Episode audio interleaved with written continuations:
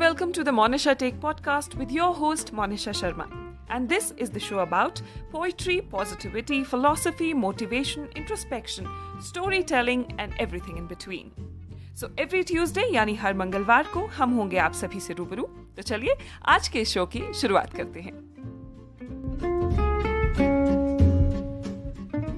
नमस्कार पिछले एपिसोड में मैंने आप सभी से लाहौल स्पीति की दो झीलें, नीलकंठ झील और दीपक ताल के बारे में बात की थी। तो आज हम चर्चा करेंगे लाहौल स्पीति की ही दो और झीलों के बारे में, जिनका नाम है सूरज ताल और चंद्र ताल। तो सूरज ताल झील दीपक ताल से लेह की तरफ़ राष्ट्रीय मार्ग में 60 डिग्री कोण की चढ़ाई पर पड़ती है, जिसमें कई मोड़ पड़ते हैं। दीपक ताल से सूरज ताल तक का सीधा रास्ता लगभग 20 किलोमीटर का है। परंतु राजमार्ग के मोड़ों के साथ ये दूरी लगभग 45 किलोमीटर की हो जाती है। बारालाचा के पाशर्व में दक्षिण पश्चिम से सूरज ताल झील राष्ट्रीय राजमार्ग के साथ ही स्थित है। वाहन में बैठकर भी पूरी झील का दृश्य देखा जा सकता है। ये झील लगभग आधे किलोमीटर के घेरे में फैली हुई है। इसमें बारालाचा के पास के हिम ग्लेशियरों का जल मिलता है। सूरज ताल समुद्र तल से 4,800 मीटर की ऊंचाई पर स्थित है। सूरज ताल का जल ही भागा नदी का उद्यगम स्थल है। इस ताल के पास ही ऊपर की तरफ़ हिम अवधान संस्थान मनाली के दो बड़ी सरायों का निर्माण करता है, परंतु बर्फानी हवाओं के कारण जीर्ण क्षीण अवस्था में है। इस स्थान पर घास फूस न होने के कारण रात्रि विश्राम करना ठीक नहीं है। रात में यहाँ ऑक्सीजन की बेहद कमी हो जाती है। क्योंकि ये झील राष्ट्रीय राजमार्ग के किनारे स्थित है, इसलिए वाहन द्वारा यहाँ आना जाना सुलभ है। प्राय पर्यटक तथा श्रद्धालु यहाँ पर वाहन से आते हैं और पवित्र स्नान करके लौट जाते हैं। बारालाचा पास समुद्र तल से 4,900 मीटर की ऊंचाई पर एक किलोमीटर चौड़ा तथा आठ किलोमीटर लंबा है। यही चंद्रा और भागा का उद्यगम स्थल है। इसकी दाई तरफ़ पश्चिम से सूरज ताल से भागा नदी निश्रित होती है तथा बाई व पूर्व की ओर से चंद्रा नदी निकलती है। इसके पीछे पश्चिम की ओर से लेह के लिए सड़क जाती है। चंद्रा और भागा के संबंध में एक कथा प्रचलित है। कहते हैं कि चंद्रा और भागा दो बहनें थीं। वे दोनों बहनें बारालाचा में आठ किलोमीटर लंबे सपाट मैदान में खेला करती थीं। खेलते हुए कभी कभी आपस में झगड़ पड़ती, फिर पुनः एक दूसरे को मनाकर ठीक हो जाती। एक बार इन दोनों में किसी बात पर इतना झगड़ा हुआ कि वह सुलझ ना सका। भागा रूट कर सूरज ताल में घुस गई और कई दिनों तक बाहर नहीं निकली। कुछ दिनों तक तो चंद्रा उसका छुपना मज़ाक समझती रही। परंतु जब कई दिनों तक भागा सूरज ताल से बाहर नहीं निकली तो वह भी रूट कर बारालाचा के दूसरे छोर की तरफ़ पूर्व दिशा की ओर चली गई।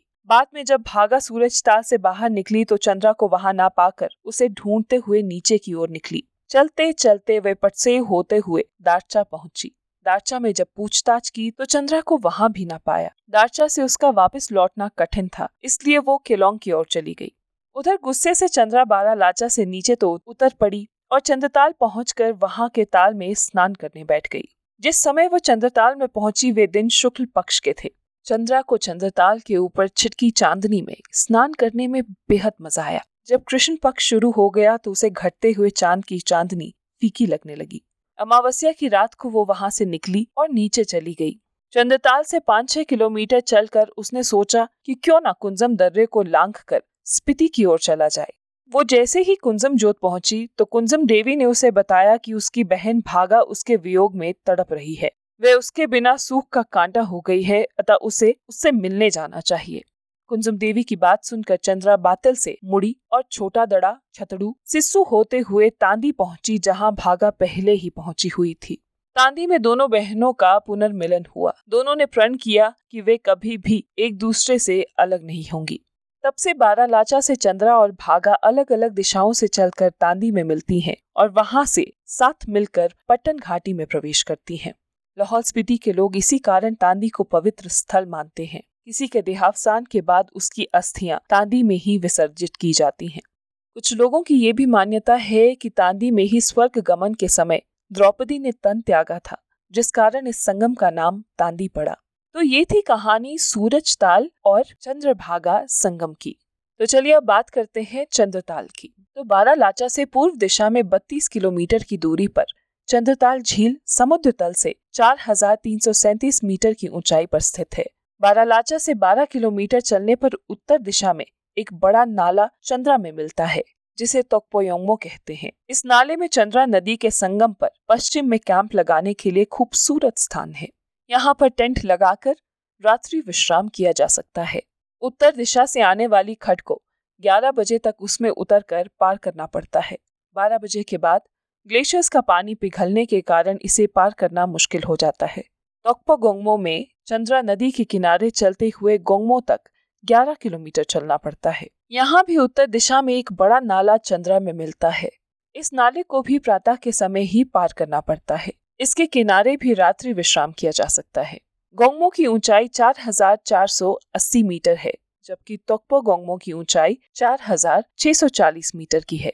गोंगमो के बाद चंदताल पहुँचने के लिए 11 किलोमीटर का सफ़र तय करना पड़ता है। इस बीच छोटे छोटे नालों को पार करना भी पड़ता है। चंदताल झील में पहुँचने पर स्वर्गिक सुख की अनुभूति होती है। झील का स्वच्छ साफ़ जल पथिक को यहाँ डेरा डालने के लिए विवश कर देता है।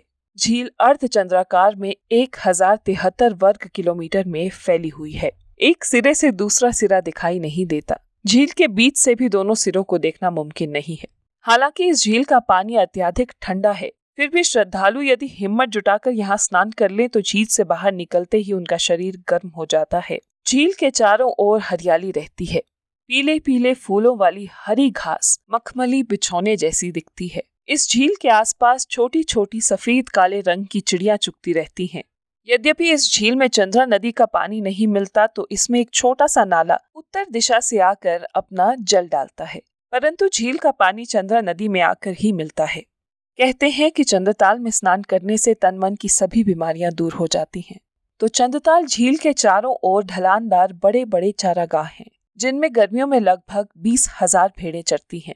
वैसे चारागाह और भेड़ों से मुझे याद आया कि मैंने कुछ समय पहले ही नीमा और चंद्रताल की एक परी की कहानी आप सभी से साझा की थी। यदि आप सभी ने वो कहानी नहीं सुनी है तो आप वो कहानी मेरे पॉडकास्ट द मोनिशा टेक पर जाकर सुन सकते हैं। कहानी सुनकर मुझे बताइएगा ज़रूर कि आपको कैसी लगी। कुल्लू तथा मंडी सुकेत के फुहाल गर्मियों में इस क्षेत्र में अपनी भेड़े चराते हैं। गद्दियों से वन विभाग वाले तिदनी अर्थात टैक्स के रूप में 20 पैसा प्रति भेड़ 40 पैसा प्रति बकरी और दो रुपए प्रति घोड़ा तथा 25 रुपए प्रति डेरा लेते हैं। इस क्षेत्र में पौष्टिक नीरू घास भेड़ बकरियों को शक्ति देती है। ऐसा कहते हैं कि नीरू घास को एक दिन भेड़ बकरियाँ चढ़ती हैं तो दूसरे दिन को नीरू घास पुनः उतनी ही हो जाती है। नीरू घास के अतिरिक्त इस क्षेत्र में धूप, कड़ू, पतीस, पंजा आदि जड़ी बूटियाँ बहुताय में पाई जाती हैं। चंद्रताल से पूर्व की तरफ़ वातल तक 18 किलोमीटर लंबा रास्ता है और अब तो वन विभाग ने वातल से यहाँ तक जीप योग्य सड़क भी बनवा दी है। जीप योग्य सड़क बनने के बाद यहाँ पहुँचना सभी के लिए सुलभ हो गया है। गर्मियों में यहाँ हज़ारों की संख्या में श्रद्धालु तथा पर्यटक आते हैं और पवित्र स्नान करके ही लौटते हैं। ट्रेकर्स तो यहाँ कई कई दिनों तक डेरा डालते हैं। वैसे दिन के सिवा चांदनी रात में भी यहाँ का दृश्य मनोरम दिखाई देता है। चंद्रताल की प्रतिछाया झील में दृष्टि गोचर होती है तो दृश्य देखते ही बनता है। तो अगली बार जब आप लाहौल जाएँ तो सूरज ताल, चंद्रभागा संगम और चंद्रताल जाना ना भूलें। मैं उम्मीद करती हूँ कि आज का ये एपिसोड आपको पसंद आया होगा। अगर आपको ये जानकारी और कहानी पसंद आई तो इस एपिसोड को शेयर करना मत भूलिएगा। इसी तरह की और कहानियों के लिए आप मेरे पॉडकास्ट द मोनिशा टेक को Facebook Instagram YouTube Spotify Apple podcast और गूगल पॉडकास्ट पर सब्सक्राइब और फॉलो कर सकते हैं। धन्यवाद।